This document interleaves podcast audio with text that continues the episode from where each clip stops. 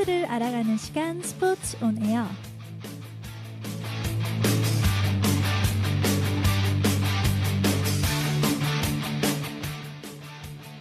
안녕하세요. 저는 DJ 시아입니다. 스포츠 온 에어에서는 이번 주 스포츠 소식을 전달하고 하계 종목과 동계 종목에서 각각 하나씩 선정해 관련된 여러 이야기를 들려드립니다.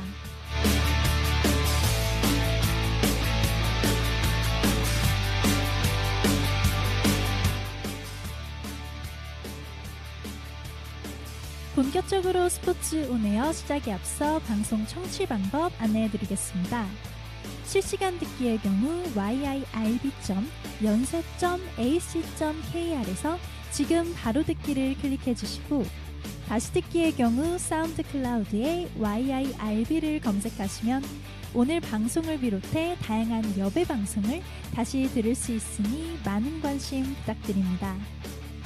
저작권 문제로 다시 듣기에서 제공하지 못하는 음악의 경우 사운드 클라우드에 선곡표를 올려놓겠습니다. 사회적 거리두기를 지키며 안심하고 들을 수 있는 여비 되기 위해 항상 노력하겠습니다.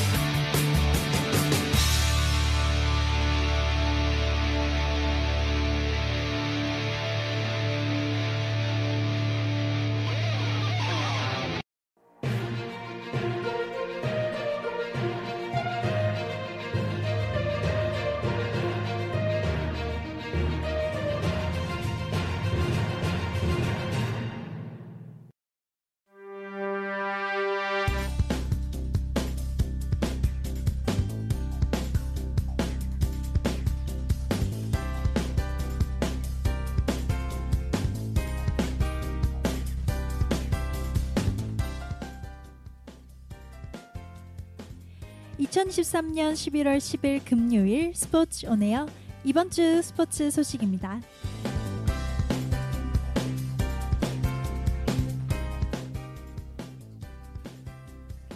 샌디에이고 파드리스의 김하성이 한국인 최초로 골드그러브를 수상했습니다. 메이저리그 사무국은 지난 6일 2023 메이저리그 골드글러브 수상자를 발표했는데요. 이루수 부문에선 아쉽게 니코 호너에게 상을 내줬지만 가장 마지막에 발표된 유틸리티 부문에서 당당히 이름을 올렸습니다. 이는 한국인 메이저리거 최초로 황금 장갑을 낀 건데요. 아시아 출신 선수로는 시애틀 매리너스의 이치로에 이어 두 번째입니다.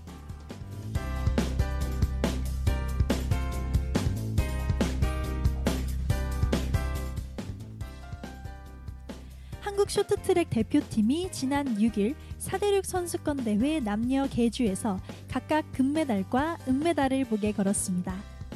이소연, 박지원, 박지윤, 심석희는 캐나다 퀘벡주 라발에서 열린 국제 빙상경기연맹 쇼트트랙 4대륙 선수권 대회 여자 3000m 계주에서 4분 14초 567의 기록으로 은메달을 수확했습니다.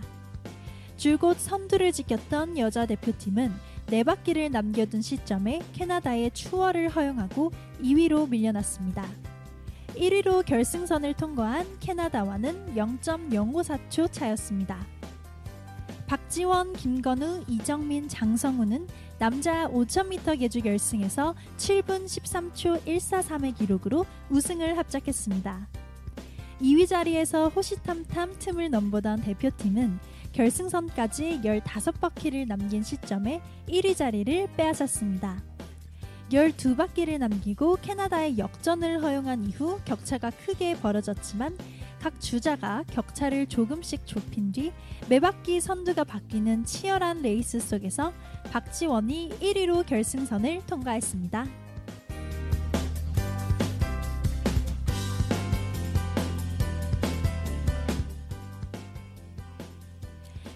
세르비아의 노바크 조코비치가 남자 프로 테니스 투어 마스터스 1000 시리즈 대회에서 40회 우승 금자탑을 쌓았습니다. 마스터스 1000 시리즈는 4대 메이저 대회 호주 오픈, 프랑스 오픈, 윌블던, US 오픈 다음의 위상과 권위를 가진 테니스 대회로 1년에 총 9회 열립니다. 조코비치는 6일 프랑스 파리에서 끝난 파리 마스터스 단식 결승전에서 그리고르 디미트로프를 세트 스코어 2대 0으로 완파했습니다. 시종일관 한 수 위 기량을 선보인 그는 1시간 38분 만에 승부의 마침표를 찍었습니다. 조코비치는 디미트로프를 상대로 10연승을 하며 역대 전적에서 12승 1패라는 압도적 우위를 유지했습니다. 조코비치는 이로써 이 대회 통산 일곱 번째 우승이자 마스터스 1000 시리즈 대회 통틀어 사상 최초로 40회 우승을 달성했습니다.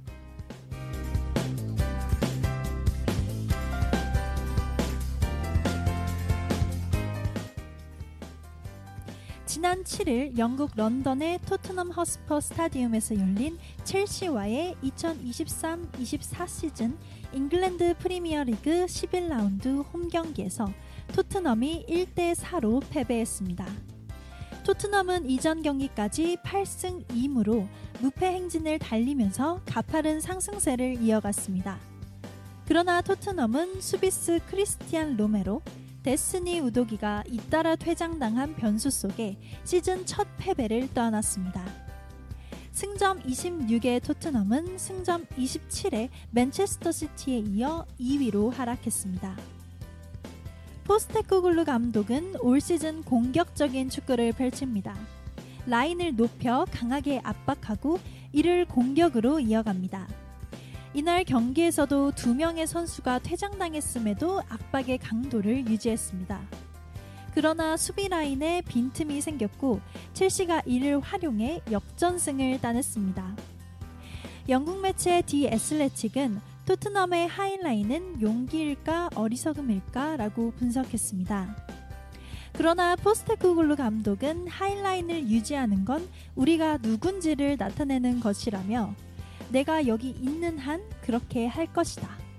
다섯 명이 남더라도 우리는 갈 것이라며 자신의 철학을 설명했습니다.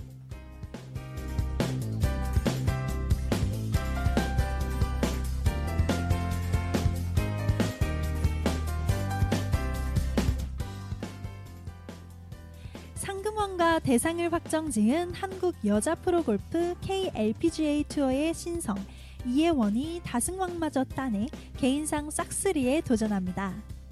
이예원은 오늘 10일부터 사흘간 강원도 춘천시 라비에벨 컨트리 클럽 올드코스에서 열린 총 상금 10억 원의 KLPGA 투어 시즌 최종전인 SK 쉴더스 SK텔레콤 챔피언십에 출전해 화려한 피날레를 노립니다. 이혜원이 이 대회에서 우승하면 시즌 4승으로 단독 다승 1위에 오릅니다.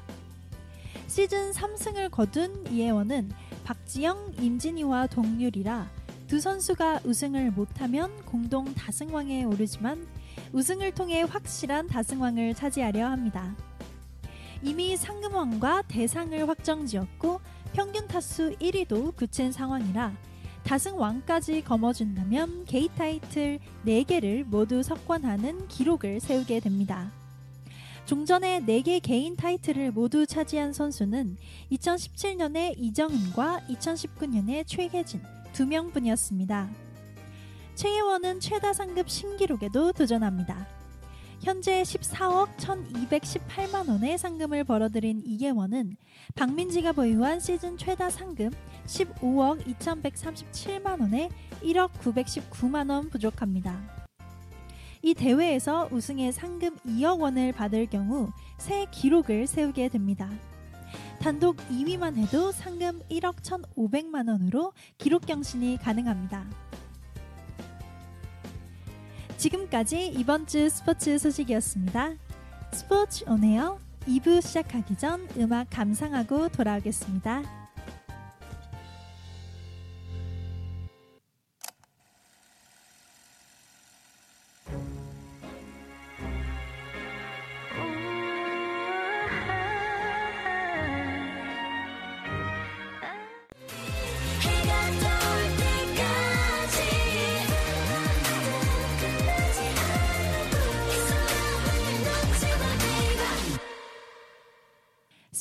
알아가는 시간 스포츠 오네요.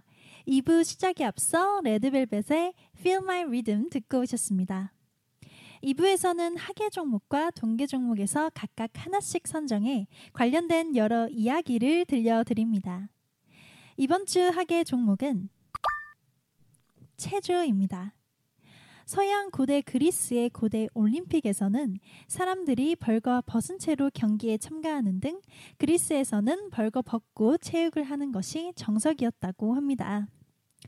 체조는 그리스어로 벌거 숭이애를 뜻하는 짐노스에서 유래했고 이것이 이후 라틴어, 중세 그리스어를 거치며 변형되며 체육관을 의미하는 짐네이지엄으로도 발전했습니다. 여러모로 체육과 관련이 깊은 단어라고 할 수 있죠. 간단하게 체조의 역사를 알아볼까요? 근대적인 체조의 형태는 독일에서 발현되었습니다. 프로이센의 요한 바제도가 근대 체조를 만들어내고 요한 구치무스와 프리드리히 얀이라는 독일의 교육자가 철봉, 평행봉, 평균대나 이를 비롯한 체조 이론을 정립시켰고 이로 인해 독일 체조의 아버지로 불립니다. 또 프리드리히가 세운 학교는 체조를 가르쳤고 이로 인해 유럽 대륙에 체조가 퍼지게 되었습니다. 체조의 단순성과 중요성은 곧 국가 차원에서 체육 교육으로 제대로 자리 잡게 되었는데요. 기계체조, 맨손 체조 등의 정립과 세분화, 그리고 국가 차원에서의 체육 교육으로 1886년엔 국제 체조 연맹이 창설되고 1896년에 근대 올림픽의 최초 종목으로 올라가게 됩니다. 그렇다면 올림픽에서의 체조는 어떤 세부 종목이 있을까요? 크게 올림픽 체조는 기계 체조, 리듬 체조, 트램펄린으로 나뉩니다. 먼저 기계 체조는 남녀 도마, 마루, 남자 링, 안마, 철봉, 평행봉, 여자 이단 평행봉 평균대로 나눠지는데요. 도마는 독일에서 발명된 남녀 공통 종목으로 도움닫기로 달려서 뜀틀을 짚은 뒤 공중에서 연기하는 종목입니다. 총 두 번의 기회가 주어지며 현 규정상 각 시기에서 다른 그룹의 기술을 사용해야 합니다. 또한 이는 국제체조연맹에 등록된 기술이어야 합니다. 모든 도마 기술에는 고유 번호가 부여되는데 선수가 경기를 하기 전에 기술 번호와 난이도 점수가 스크린 보드에 표시됩니다. 채점 규칙은 난이도 점수와 기술의 수행 완성도를 따지는 수행 점수를 합쳐서 평가하며 1차 및 2차 시기의 평균을 통해 총점을 냅니다. 우리나라는 옛날부터 이 종목에서 메달을 간간히 얻어내며 강세를 보였는데요. 1988년 서울 올림픽에서 박종훈이 동메달을 따내며 두각을 나타냈고 1992년 바르셀로나 올림픽 동메달의 유홍열, 1996 애틀랜타 올림픽 은메달의 여홍철에 이어 2012년 런던 올림픽에서 양학선이 우리나라 최초의 올림픽 금메달을 획득했고 2020 도쿄 올림픽에서는 신재환이 금메달을 추가했습니다. 역시나 남녀 공통 종목인 마루는 탄성 매트를 기구로 이용하는 종목입니다. 리듬 체조 마루와는 달리 탄성이 있어서 구르기 및 공중 동작이 가능합니다. 고난도의 기술을 실시하며 처음부터 끝까지 율동적이어야 하는데 여기서 특이한 점은 남자와 여자 종목이 약간 다르다는 점입니다. 남자는 음악 없이 텀블링과 구르기 기술 위주로 구사하는 반면 여자는 음악을 사용하고 텀블링 기술 외에도 턴, 점프 등의 댄스 요소를 필수로 포함시켜야 합니다. 다음으로 남성 종목인데요. 먼저 링은 아돌프 스피스라는 사람이 창안한 기구로 지지와 회전이 고르게 이루어져야 하는 종목입니다. 줄 자체에 흔들림이 가해지면 감점이며 링으로 한 번은 물구나무 서기를 해야 합니다. 다른 지지대 없이 끈으로 이루어진 링에서 몸을 유지해야 한다는 것에서 알 수 있듯이 무시무시한 근력과 균형 감각이 필요합니다. 안 많은 고대 로마 승마 훈련에서 시작된 종목으로 말의 몸통 같은 기구 위에 손잡이 두 개가 달려 있고 이 손잡이를 가지고 몸을 회전시키는 등 여러 기술을 하는 종목입니다. 기구의 손 이외의 신체 부분이 닿으면 감점이기에 양손과 하체가 쉼없이 움직여야 한다는 점에서 매우 힘든 종목이며 하체는 두 다리가 일부 기술을 실시할 때를 제외하고는 항상 일자로 붙어 있어야 합니다. 링과는 여러모로 정반대의 종목으로 이 두 종목을 동시에 탑스코어를 내는 선수는 매우 드물다고 합니다. 철봉은 현대 기계체조에서 남자 기계체조의 꽃으로 불리는 종목인데요. 스윙, 틀기, 비행 동작의 부드러운 연결과 여러 고난도 기술로 고득점을 노리는 종목입니다. 이때 다리를 굽히는 경우 감점이 있는데요. 이 종목은 화려한 만큼 부상의 위험도가 매우 높다고 합니다. 마지막으로 남자 기계체조 평행봉은 스윙이나 회전 등의 연기를 행해 고득점을 얻는 기구입니다. 또한 땅에 떨어지지 않고 평행봉을 놓고 회전한 다음 다시 잡는 등의 묘기들을 행하는데요. 2008 베이징 올림픽에서 유원철 선수가 은메달을 획득했었죠. 다음으로 여성 종목입니다. 2단 평행봉은 남자 철봉의 대응 종목으로서 높이가 다른 두 개의 철봉에서 시간 제한 없이 위아래 철봉을 오가며 여러 기술을 하는 종목입니다. 위아래 철봉을 오가면서 정지하는 시간이 가능한 짧아야 하며 남자 철봉과 마찬가지로 특정 기술을 제외하고 다리가 벌어지거나 굽으면 감점. 비행 기술 후 팔을 굽히면서 평행봉을 잡아도 감점입니다. 또한 물구나무선 자세에서 몸이 일자 상태가 아니면 감점됩니다. 현재는 금지된 기술이 가장 많은 종목이기도 한데요. 원래 철봉에 선 상태에서 비행 동작을 하는 기술들이 있었지만 현재는 위험하다고 금지되었습니다. 그 외에도 두 철봉 사이가 좁을 때 존재했던 많은 기술들이 철봉 사이가 넓어진 현대에는 사라지거나 금지되었다고 합니다. 평균대는 길이 5m, 폭 10cm, 높이 1.2m의 평균대 위에서 1분 10초에서 1분 30초 동안 정적, 동적 운동을 조화롭게 연결시키며 연기를 하는 종목입니다. 이때 동작은 오르기, 내리기, 걷기, 턴, 점프, 공중제비 동작 등으로 구성되며 균형이 굉장히 중요합니다. 이렇듯 체조의 남자와 여자 종목이 조금씩 다른 것을 알 수 있는데요. 체조 도입 당시 남성 체조는 상체 근력을, 여성 체조는 우아함을 중시했었기 때문이라고 합니다.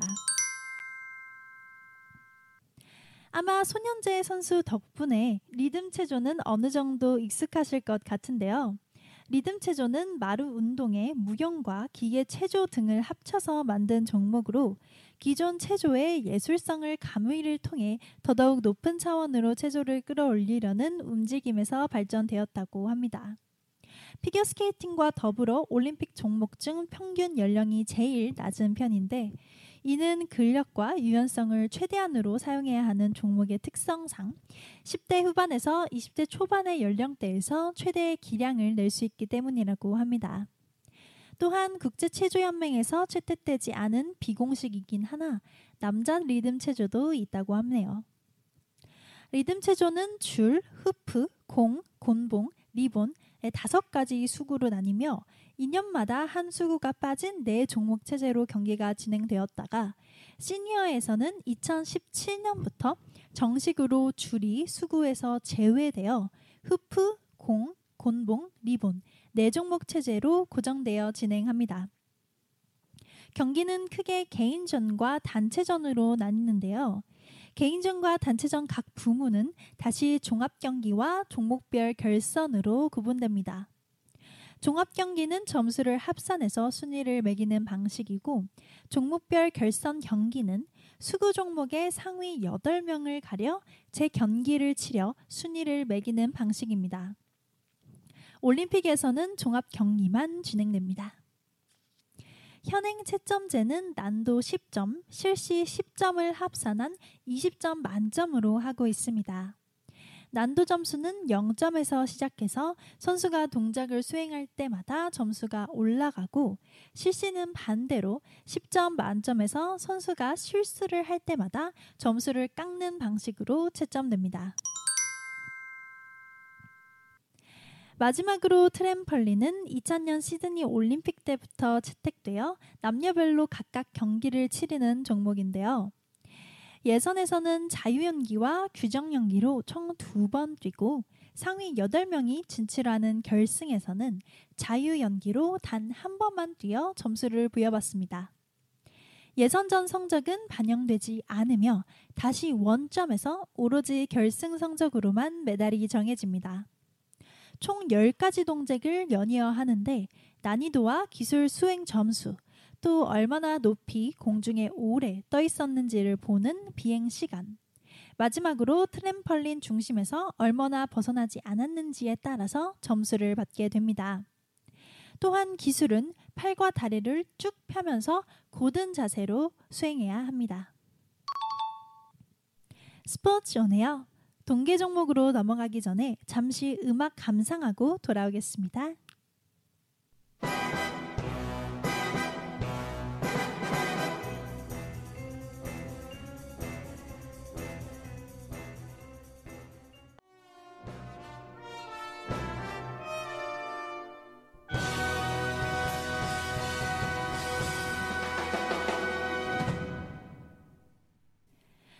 스포츠를 알아가는 시간 스포츠 온 에어.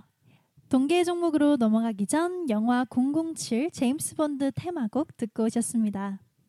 노래를 들으니 이번 주 동계 종목이 뭔지 예상 가시나요? 개인적으로 제가 굉장히 이 종목의 팬인데요. 이번 주 동계 종목은 피겨스케이팅입니다. 피겨스케이팅은 빙판 위에서 음악에 맞춰 스케이팅 기술을 선보이는 빙상 경기입니다. 정식 종목으로는 남자 싱글 스케이팅, 여자 싱글 스케이팅, 페어 스케이팅, 아이스 댄싱이 있는데요. 간단하게 피겨 스케이팅의 역사를 살펴볼까요? 피겨라는 명칭은 빙판 위에서 도형을 그리듯이 움직이는 것에서 유래되었으며 이 종목은 유럽과 북미의 남녀가 빙판 위에서 스케이트를 타며 노는 것에서 시작되어 스케이트 날이 빙판에 그리는 궤적을 연구하고 스케이팅과 발레, 사교 댄스를 결합하여 현대의 피겨 스케이팅이 되었습니다. 최초로 올림픽 정식 종목으로 채택된 것은 1908년 런던 하계 올림픽부터였는데요. 최초의 동계 올림픽인 1924 샤모니 동계 올림픽 이후로는 동계 올림픽에서 진행하게 되었습니다. 피겨 스케이팅은 쇼트 프로그램과 프리 스케이팅의 두 프로그램을 연기해 두 점수를 합산해 순위를 정합니다. 1970년대 초반까진 페어를 제외한 세 종목은 compulsory 피겨와 프리스케이팅의 순위를 합산하여 순위를 정했지만 compulsory 피겨 점수 편차가 프리스케이팅보다 지나치게 커 쇼트 프로그램이 도입되어 compulsory 피겨, 쇼트 프로그램, 프리스케이팅 세 경기의 순위를 합산하다가 이후 1990년에 싱글 종목에서 2010년에 아이스 댄스에서 compulsory 댄스가 사라지면서 모든 종목이 두 가지 프로그램의 점수를 합산해 순위를 정하게 되었습니다. 편하게 앞서 쇼트와 프리로 설명해 드렸지만 아이스 댄스의 경우 쇼트 프로그램은 리듬 댄스, 프리스케이팅은 프리댄스라는 이름으로 되어 있다는 점 참고해 주시길 바랍니다. 피겨 스케이트는 날과 부츠로 구성되며 쇼트트랙과 스피드 스케이팅 날과는 달리 앞부분에 톱니 모양의 toe pick이 있다는 큰 차이점이 있습니다. 또한 스케이트 날 가운데 오목한 홈이 있어 발 안쪽 날을 쓰면 인사이드, 발 바깥쪽 날을 쓰면 아웃사이드 엣지를 사용한다 나뉘어집니다. 또한 피겨스케이팅은 체력 소모량도 극심한 종목인데요. 피겨스케이팅을 몇 개의 점프만 뛰고 연기가 중요한 예술 종목으로 오해하는 경우가 더러 있으나 사실 피겨스케이팅은 단시간에 폭발적인 에너지를 쏟는 기술들을 소화하는 근력과 프로그램을 끝까지 힘있게 이끌어 나가는 지구력이 동시에 요구되는 고강도 종목입니다. 미국 스포츠 의학대학의 종목별 칼로리 소모를 통해 본 신체 활동 보고서라는 연구에 따르면 같은 조건에서 크로스컨트리 스키에 이어 피겨 스케이팅이 동계 종목 중 두 번째로 많은 체력을 소모하는 것으로 알려졌다고 합니다. 그렇기 때문에 피겨 선수들이 on-ice 훈련보다 지상 훈련을 더 많이 하고 따라서 도핑의 효과를 굉장히 크게 볼 수 있는 종목입니다. 또한 체조와 마찬가지로 체형 관리가 굉장히 중요한 종목인데요. 적정 체중을 유지하면서도 점프 및 고난도의 기술들을 수행하기 위한 근육량을 갖춰야 하므로 식사량을 절제함과 동시에 근력 운동도 꾸준히 동반되어야 합니다. 김연아 선수도 현역 시절 자신의 몸무게의 두배 정도의 스쿼트, 세배 정도의 데드리프트 중량을 친 것으로 알려져 있습니다. 그럼 이제 각각의 세부 종목 규칙을 알아볼까요? 먼저 여러분이 가장 익숙하실 싱글 스케이팅은 피겨 스케이팅에서 여자 선수 혹은 남자 선수 혼자서 경기를 뛰는 종목입니다. 채점 항목은 점프, 스핀, 스텝 시퀀스, choreo sequence와 같은 기술에 대해서 평가하는 TES, 즉 기술 점수와 구성, 프리젠테이션, 스케이팅 스킬 등을 보는 PCS, 즉 구성 점수. 마지막으로 넘어짐 등의 감점, deduction으로 구성되어 있습니다. 선수들은 각 기술들의 기초점에 얼마나 수행을 잘 했냐, 못냐에 따라 플러스 마이너스 가산점을 받게 됩니다. PCS라는 구성 점수는 흔히 예술 점수로 잘못 알려져 있는 항목인데요. 물론 예술성도 중요하겠지만 이 요소에서의 핵심은 얼마나 스케이팅을 물 흐르듯 하냐입니다. 일단 전체적인 음악과의 조화, 안무, 표현력 등 흔히 말하는 예술적인 부분과 더불어 스케이팅을 얼마나 부드럽게 빅면에 날이 딱 붙은 채로 빠른 스피드로 하냐가 중요한 채점 요소입니다.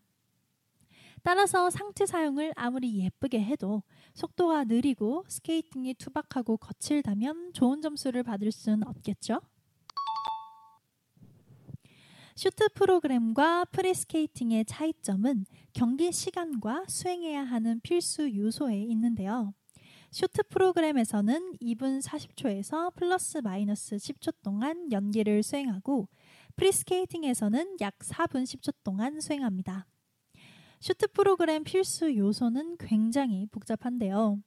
쉽게 설명하자면 점프를 연이어 두 번 뛰는 콤비네이션 점프, 단독 점프, 더블 악셀 호는 트리플 악셀로 구성된 점프 세가지와 스핀 세가지 스텝 시퀀스, 총 7개의 필수 요소로 구성되어 있습니다. 앞서 프리스케이팅과는 달리 필수 요소가 중요하다고 했죠.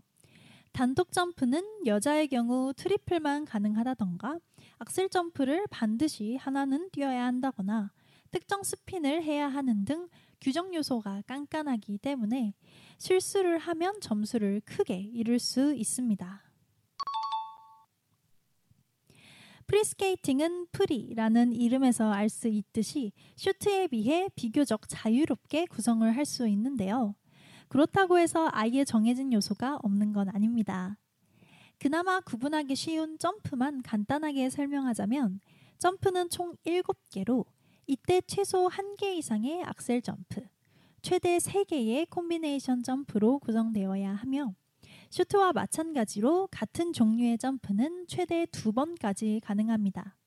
단 이때 같은 종류의 점프 두 번 중 한 번은 반드시 콤비네이션으로 수행해야 합니다. 얘기만 들어도 너무 복잡하죠? 이처럼 프리라고는 해도 정해진 규칙들이 워낙 많고 복잡하기 때문에 오히려 선수들의 입장에서는 앞에 점프에서 넘어질 경우 plan B를 어떻게 수행해야 할지 머리가 정말 복잡해집니다.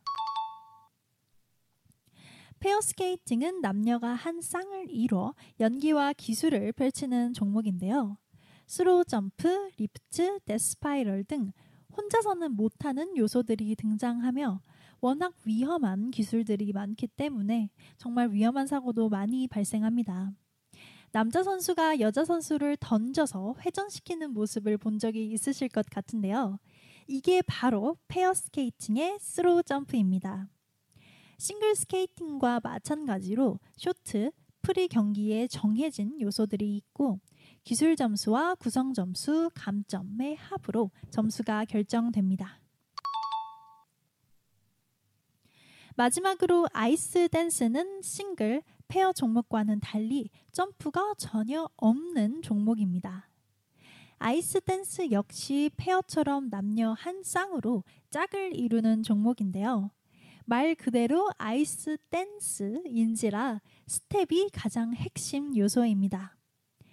아이스 댄스도 페어처럼 남자 선수가 여자 선수를 들어 올릴 수 있는데 여기서 차이점은 페어와는 달리 아이스 댄스의 리프트의 경우 남자 선수의 키보다 더 높이 들 수 없다는 점입니다.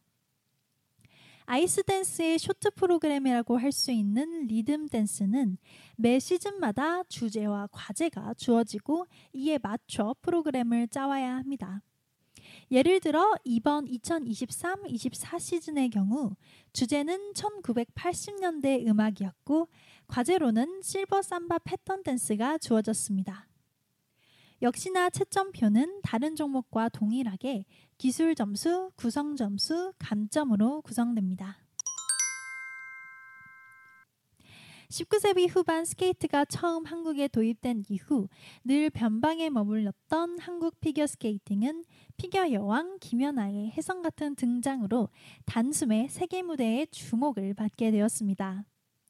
세계 피겨계에서도 피겨에 살아있는 전설, 여자 피겨의 새로운 기준을 제시한 선수라는 평가를 받는 그녀이지만 연습할 수 있는 변변찮은 선수 전용 아이스링크 하나 없는 한국이라는 척박한 토양에서 김연아가 나타난 것은 충격적인 일이었습니다. 국가적인 신드롬을 일으킨 슈퍼스타 김연아로 인해 한국에선 대개 피겨스케이팅 하면 여자 싱글이 가장 유명합니다. 김연아 선수 이후 인지도가 많이 향상되어 김연아 선수 이전까지는 세계 선수권 참가에 의의를 두는 정도였지만 이제는 세계 선수권과 그랑프리에 꾸준히 선수들이 출전하고 포디움에까지 서게 되는 등 많은 발전이 이루어졌습니다. 특히 김연아 키즈로 불리는 유영이 2019-20 시즌 시니어에 올라온 뒤 고난도 점프인 트리플 악셀을 성공하면서 국제대회 메달권에 진입하기 시작했고 2022 베이징 동계올림픽에서는 유영과 김예림이 출전해 두 명 모두 top 10위 안에 드는 쾌거를 이뤘으며 2023 피겨 세계선수권에서는 이해인이 은메달을 획득해 김연아 이후 10년 만에 여자 싱글에서 podium에 드는 성과를 달성했습니다.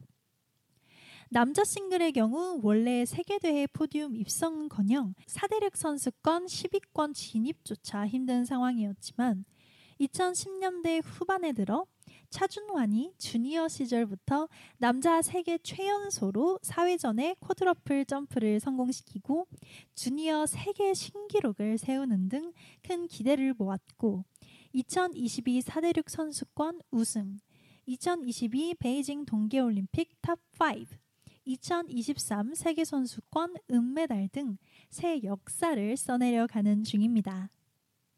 아이스 댄스의 경우 임해나, 예콴 조가 주니어 그랑프리 시리즈에서 우리나라 아이스 댄스 팀 최초로 금메달, 은메달을 획득하였고 주니어 그랑프리 파이널에 진출하여 은메달, 주니어 세계 선수권에 출전하여 은메달을 획득하는 등 쾌거를 이뤘습니다.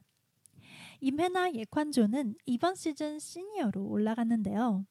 점프 때문에 어린 나이가 유리한 싱글 종목과는 달리 점프가 없는 아이스 댄스는 연차와 경력이 쌓이는 것이 굉장히 중요하고 이에 따른 줄 세우기가 굉장히 심한 종목입니다. 따라서 시니어에서 podium에 오르기까지 시간이 많이 필요하겠지만 이번 시즌 특히 프리 댄스에서 매우 좋은 모습을 보여주며 우리나라뿐만 아니라 해외 유명 선수들까지도 칭찬하며 많은 기대를 모으고 있습니다. 저는 김연아 선수가 시니어 데뷔를 한 2006-2007 시즌부터 김연아 선수를 통해 피겨를 알게 되었고 지금까지도 꾸준히 국내외 피겨 경기를 챙겨보는 17년 차 피겨 덕후인데요. 마지막으로 꼭 한번 보면 좋을 만한 경기들을 추천해드리고 오늘 방송 마무리하려고 합니다. 일단 김연아 선수의 경기는 정말 하나도 빠짐없이 다 명작이기 때문에 뭐 하나 꼽기 정말 어려운데요. 정말 정말 고심 끝에 쇼트, 프리, 갈라에서 하나씩 골랐습니다. 일단 쇼트로는 2007 세계선수권 록산느의 탱고, 프리로는 2013 세계선수권 레미제라블, 마지막으로 갈라로는 2014 올댓스케이트 네순 도르마 추천합니다. 최근 선수들의 경기 중에서는 여자 싱글 주니어 신지아 선수의 2023 주니어 그랑프리 2차 쇼트 매혹의 왈츠 남자 싱글 차준환 선수의 2023 세계선수권 쇼트 마이클 잭슨 메들리 추천합니다. 두 선수 모두 워낙 점프, 스핀, 스텝, 표현력 어느 하나 부족한 게 없는 total package 같은 선수들이라 후회 없는 선택일 거라 확신합니다. 또 둘 다 쇼트 경기니까 길이도 짧답니다. 아이스 댄스는 아무래도 좀 생소하실 것 같은데요. 만약 아이스 댄스 경기 중에 단 하나만 추천하라고 한다면 저는 망설임 없이 2018 평창 올림픽 금메달리스트 테사 버츄 스콧 모이어의 프리 경기 물랑루즈 OST를 뽑겠습니다. 2010 밴쿠버 올림픽 금메달, 2014 소치 올림픽 은메달에 이어 2018년 평창 은퇴 무대에서 다시 한번 금메달을 따낸 레전드 팀인데요. 한번 보시면 아, 이래서 아이스 댄스를 보는구나 하고 느끼실 수 있을 겁니다. 또 한국 선수를 빼놓으면 서운하죠. 임해나 콴예 선수의 2023 피겨 그랑프리 3차 프리댄스 쉘브르의 우산 OST도 정말 좋은 작품이니 꼭꼭 추천드려요. 이렇게 꼭 보셨으면 하는 추천 경기들을 몇 개 소개해 드렸는데요. 이 목록은 댓글에 올려놓을 테니 꼭 한번 시간 날 때 보셨으면 좋겠습니다.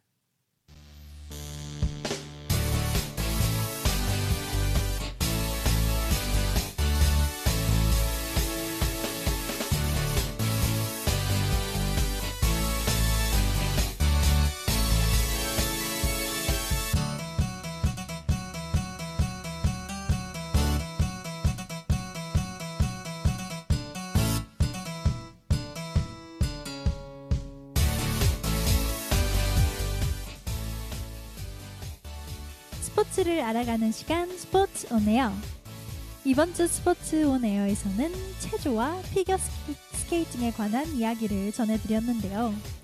다음 주는 17년차 피겨 팬 DJ, DJ 시아의 사심이 듬뿍 담긴 특별편 피겨 스케이팅 남녀 싱글의 모든 것입니다. 오늘 못다한 상세한 이야기를 들려드릴 예정인데요. 각각의 채점 항목은 어떻게 구성되는지, 점프 종류는 도대체 뭔 차이가 있는 건지, 스핀과 스텝에 붙는 레벨은 도대체 뭔지 좀 더 샅샅이 구성 요소들을 분석하고 러시아 도핑 cheating 점프, 심판의 주관적 평가 등 각종 논란에 대한 이야기도 할 예정입니다. 또한 피겨 알못도 경기를 더 재밌게 즐길 수 있는 법을 소개해드리고 도대체 김연아 선수는 왜 레전드인지 얼마나 대전, 대단한 건지 분석할 계획이니까요. 많은 관심 부탁드립니다. 그럼 저는 다음 주에도 더 알차고 재미있는 내용으로 돌아오겠습니다. 스포츠 오네요. 지금까지 DJ 시아였습니다.